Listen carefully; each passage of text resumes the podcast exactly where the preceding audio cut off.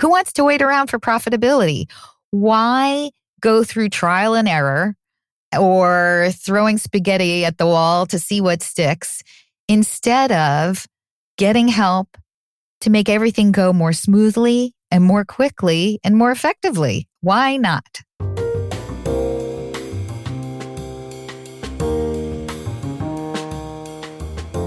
Welcome to Smashing the Plateau. We help consultants, coaches, entrepreneurs, and small business owners build their businesses after long careers as employees.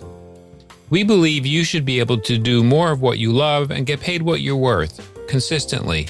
I'm your host, David Shriner-Cahn. Today on Smashing the Plateau, I'm speaking with the founder and principal of Startup Distillery, Diane Tarshis. In today's episode, you will learn how entrepreneurs who are experts in what they do, but have never built a business before, can get the clarity and guidance they need to build a sustainably profitable business, get funded, and fast track success. Stay with us to hear all the details. How do you feel about where your business is today? Most of us do our best work in collaborative, supportive environments. Come explore ours.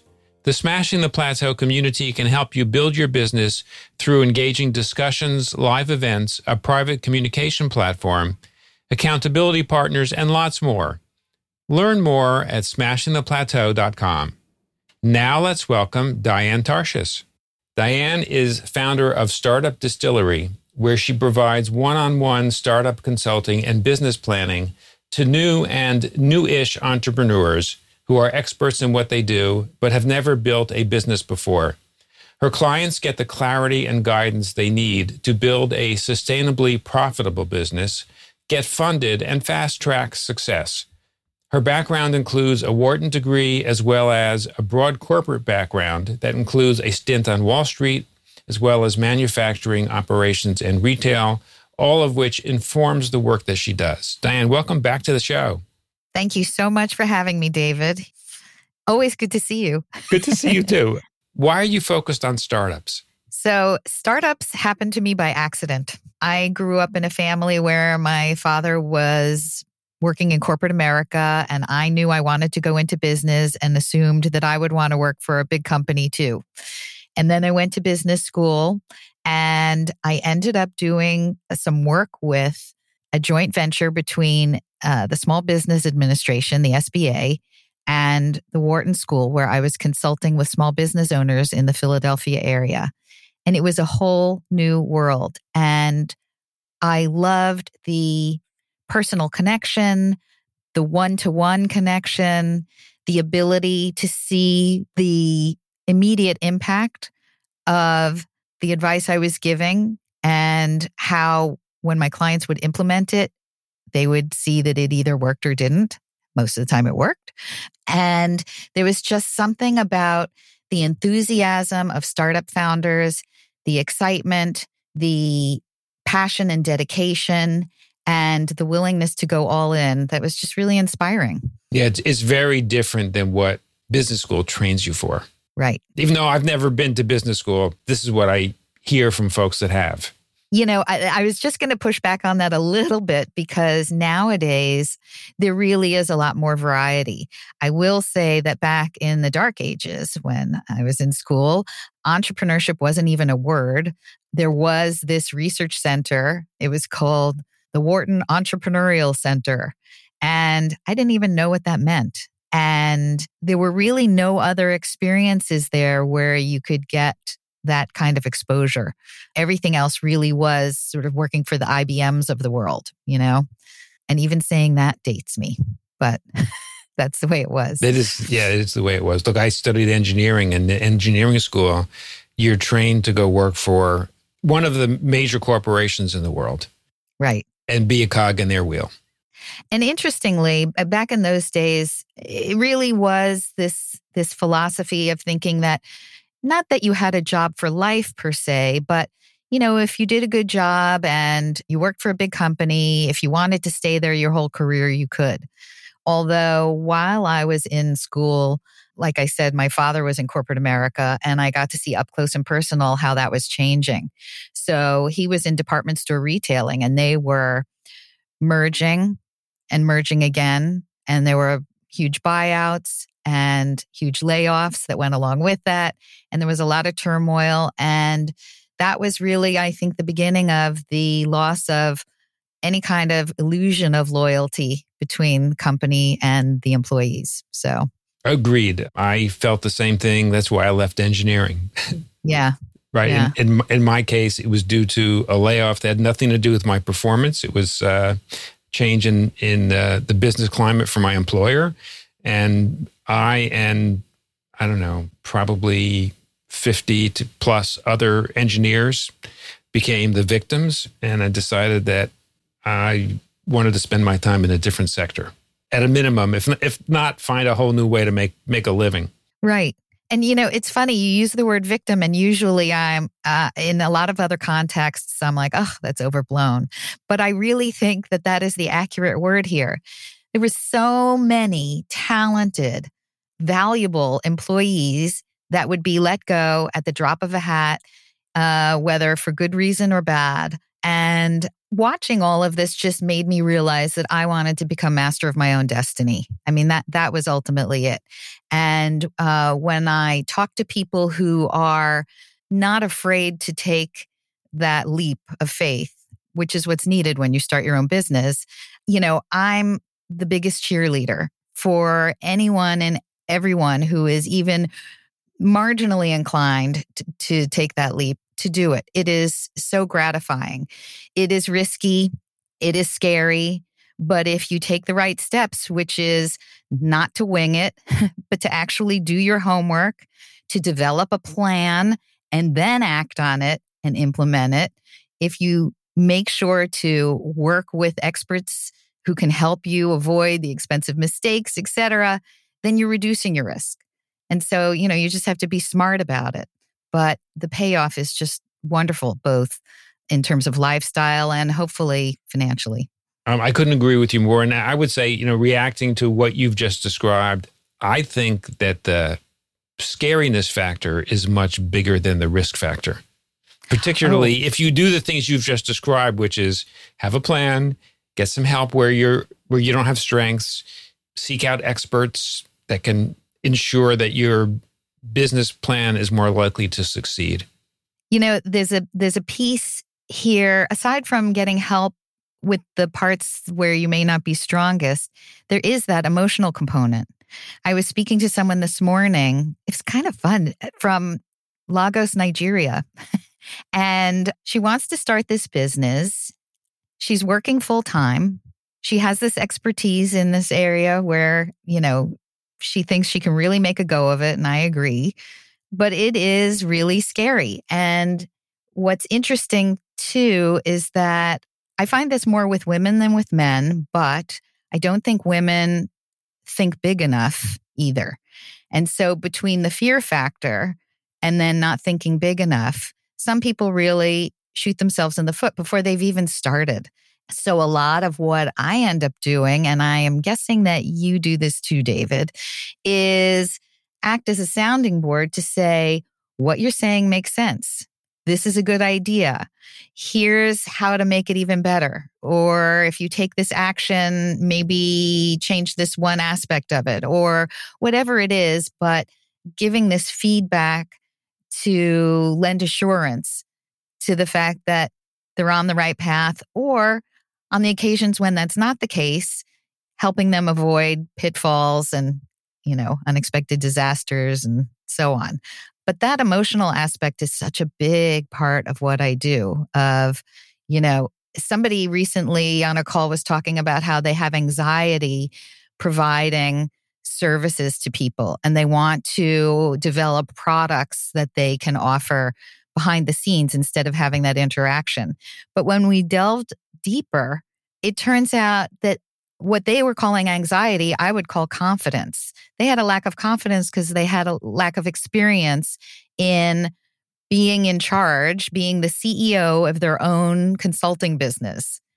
They weren't used to it. And I said, you know, that's like, you know, the definition of bravery is it's not that there's no fear, it's that you're pushing through the fear. And the same thing goes with this where you just have to push through that feeling of not feeling confident, of, you know, imposter syndrome, et cetera. Because with that experience comes confidence. And so to avoid what could potentially be a fabulous move for your business simply because it's uncomfortable is, in my mind, a mistake. I couldn't agree more. And I, am going to echo what you said about women, because I also see this with women more than with men, is not just not thinking big enough, but this plays into what you just described with the confidence piece, which is not feeling sufficiently confident in their own value and thus mm-hmm. charging too little. Well, you know what I said to this woman this morning?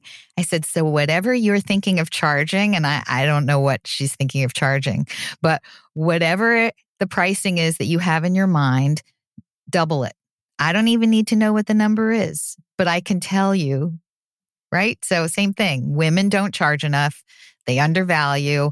I can also speak to, uh, and I fall into this camp and fight it myself of feeling that I have to be totally 100% prepared before I embark on something new.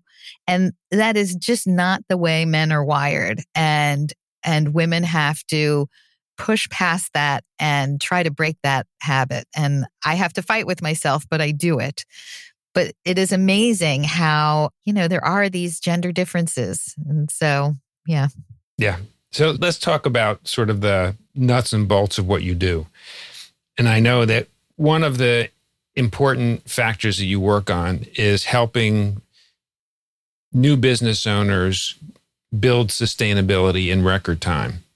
Why is building sustainability in record time so important? Listen, we're not getting any younger, sad to say. but, you know, I I'm stumbling over my words because I don't want this to sound snarky, but why wait? I mean, who wants to wait around for profitability? Why go through trial and error or throwing spaghetti at the wall to see what sticks instead of getting help to make everything go more smoothly and more quickly and more effectively? Why not? So, what are some things that new business owners can do to bring sustainability in record time? Well, I could tell you that a big thing that I see across industries, across genders, across you name it, uh, in really so many scenarios, is that people, new founders, put the cart before the horse and they focus on what I call the sexy stuff, which is branding and marketing and maybe a website and depending on their generation, social media. That's all the, the fun, sexy stuff. That's step two step one is having a plan. You've got to have some sort of foundation, building blocks, and really understand the elements of your business. What is the problem that you've identified in the marketplace? How is your solution going to make a difference? What does your solution look like? Why are people going to pay for it? So, a lot of times people start out with the sort of branding and the marketing which is the stuff that looks good, but they haven't really zeroed in or dialed into who it is they're serving and why, and why those people need whatever it is or will want whatever it is that they're offering. So they've got this cool website or this gorgeous branding, and they don't know who they're speaking to, and nobody's listening. And therefore, nobody's buying because they put the cart before the horse. So, you really have to do your homework or I kid around and say, or eat your broccoli and, you know, do the initial foundational work of coming up with a plan that then you can act on and implement. But anything short of that is winging it, which never that that ends in disaster every time. So So what's an example or a story of someone that has created sustainability in record time? You know, my my favorite client is probably it's ironic that it is a distillery. I work with all different industries, but it is in fact a distillery. And he always comes to mind because I, I keep getting emails from him, even after all these years. So I worked with a man who had, he's actually a US citizen, but he's been working um, his entire career overseas in France and England. And he had this side interest in whiskey and ended up he was living in England at the time and decided he wanted to start a distillery and make Scots style single malt whiskey. And he did it the right way. So instead of thinking about the branding and the marketing and maybe even the products that he wanted to make, we started at the beginning to figure out who it is he's serving, who his ideal customers are, what revenue streams he wanted to establish in order to get the business off the ground because there's a long wait time for whiskey. It has to be stored for 3 years. And so those 3 years that it's in the barrels aging you're not bringing in any revenue. So how's he going to develop a business model that can sustain the business during those years when he's waiting for revenue to come in? So you know we figured out okay let's add a product in where there is no aging. So, gin. Let's add some additional revenue streams. Uh, he developed a visitor center that ended up being very robust with tours, etc. Developed a real, I want to say, referral marketing plan in that he developed these incredible relationships, not only with his neighbors, he's in the Cotswolds, but with his suppliers and a lot of cross referring going on there. So then, you know, we talked about product mix in a way that was going to bring in revenue, particularly during those initial three years. And then also strategies for getting his name out there. So entering competitions, he got a ton of publicity because he he developed a really, I want to say, delicious recipe for the gin and it became multi award winning.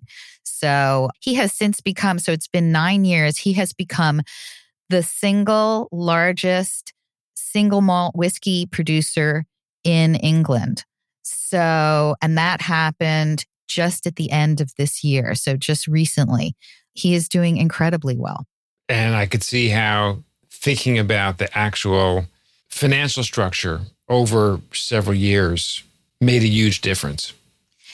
Yeah, he really, I mean, he still needed investors. So that was required no matter what, because this is big dollars to buy those huge stills. They're huge Scottish pot stills. He does his distilling in the traditional way. But I will tell you, you know, many had gone before who crashed and burned because it just became too financially burdensome to wait those three years you know, and even then you have to make sure that you sell what you've been aging for all those years. So I have another client who is in the pet insurance industry. So he came from an insurance background and developed what I am pretty sure was the first app based pet insurance that was available in the US. So the whole idea is it's basically a tech business built around pet insurance. And he came to me. He's probably the only client that's come to me where he said, I'm cool with the financials. I've got that down. So I really only worked on the conceptual side of his business plan.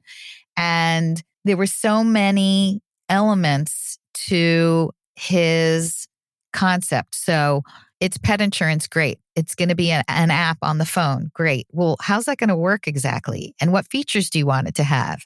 And so that's where reality had to meet the sort of fantasy dream in terms of what would work technologically and what wouldn't, and also what would be meaningful to the customer. So the app was going to be able to, you know, take a picture of the receipts and immediately upload it for, you know, the insurance claim process. Being able to immediately see the closest vet, emergency vet in your area, you know, the closest parks, uh, resources for your pet, being able to follow your claim process all the way through on the app. So, just even developing the product itself, as well as the financial aspects of it and who his target customers were. They weren't going to be the people in their 50s, they were really going to be the people in their 20s and 30s. And so it was a matter of really dialing into that and how is he going to reach them? And what is this app going to look like? And let's talk about usability and who's going to be part of his management team and what are they going to do and who's going to report to whom. And it's all the ugly nuts and bolts. It's the unsexy stuff. That leads to business success. Yeah, I don't know. I, I get that. And actually, I want to ask you um, how this may be relevant for an expert based business that particularly like a, a solopreneur consultant that's mm-hmm. coming out of the corporate world and starting a business for the first time. So the, the challenge for these people is not delivering great results to clients because they've been doing this for usually for decades. The only thing that's different for them is that instead of doing it on behalf of an employer, they're now doing it in their own small business. And they've never run a business before. So there's there's a lot that's new. But what frameworks are, are critical to getting to sustainability in record time when you're starting a consulting business? I would say there are two aspects involved. One is the conceptual and one is the financial. So, conceptually speaking, it does get back to what is the problem you're solving for paying customers? So, consultants need to be the consultants I work with usually come to me and they're being too general. so I've seen that many times. Right. They're not niching down enough to be very specific. So, in other words, by comparison, you know, I work with very early, early, early stage entrepreneurs, you know, right at the idea stage or within that first year or two. You know, there are so many startup consultants that work with later stage companies, a variety of stages. So, you know, as with any consulting business, you really have to niche down and focus on who your audience is and what are their pain points exactly. But there are also these other aspects of what exactly are you going to deliver and in what fashion.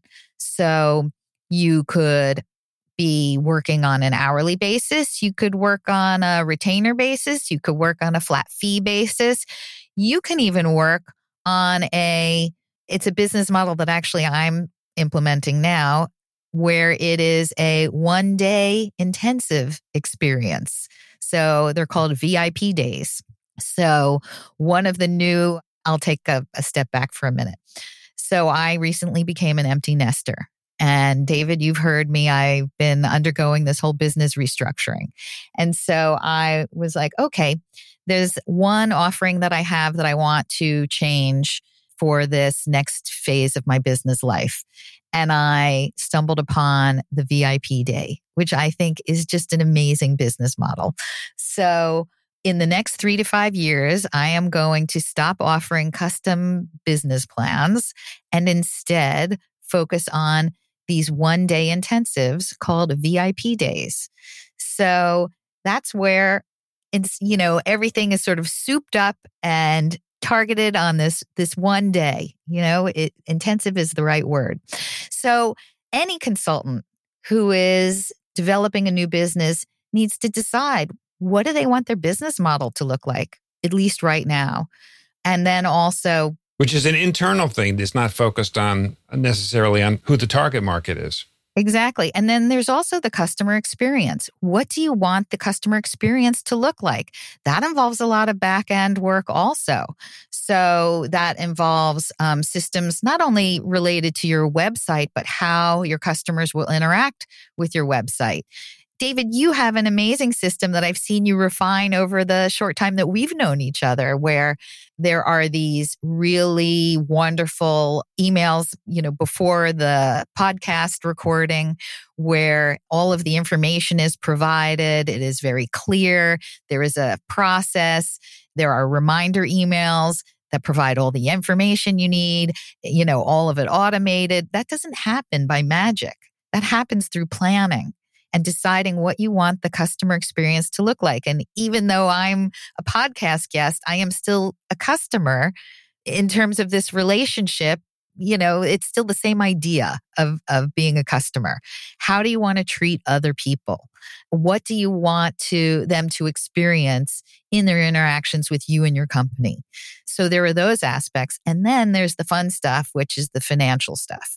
And I would say close to 100% of business owners like to avoid that side of of being the CEO of their own business. And even if you're flying solo, you are still the CEO and you need to address the financial picture and be in charge of the financial side of your business.